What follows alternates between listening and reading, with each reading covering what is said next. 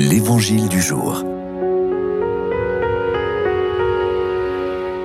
Évangile de Jésus-Christ. Jésus sortit de nouveau le long de la mer. Toute la foule venait à lui et il les enseignait.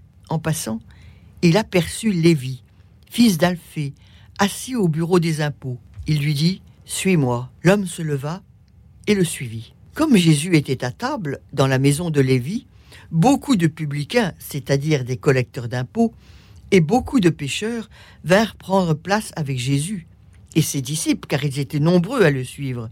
Les scribes du groupe des pharisiens, voyant qu'il mangeait avec les pécheurs et les publicains, disaient à ses disciples Comment Il mange avec les publicains et les pécheurs Jésus, qui avait entendu, leur déclara Ce ne sont pas les gens bien portants qui ont besoin du médecin, mais les malades.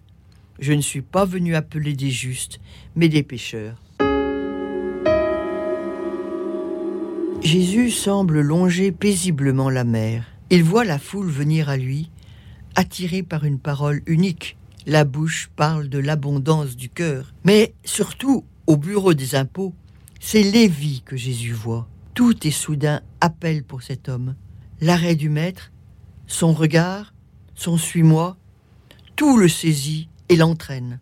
Jésus, berger de toute humanité, tu es venu chercher ceux qui étaient perdus. C'est la même rencontre qui nous est offerte à chaque Eucharistie.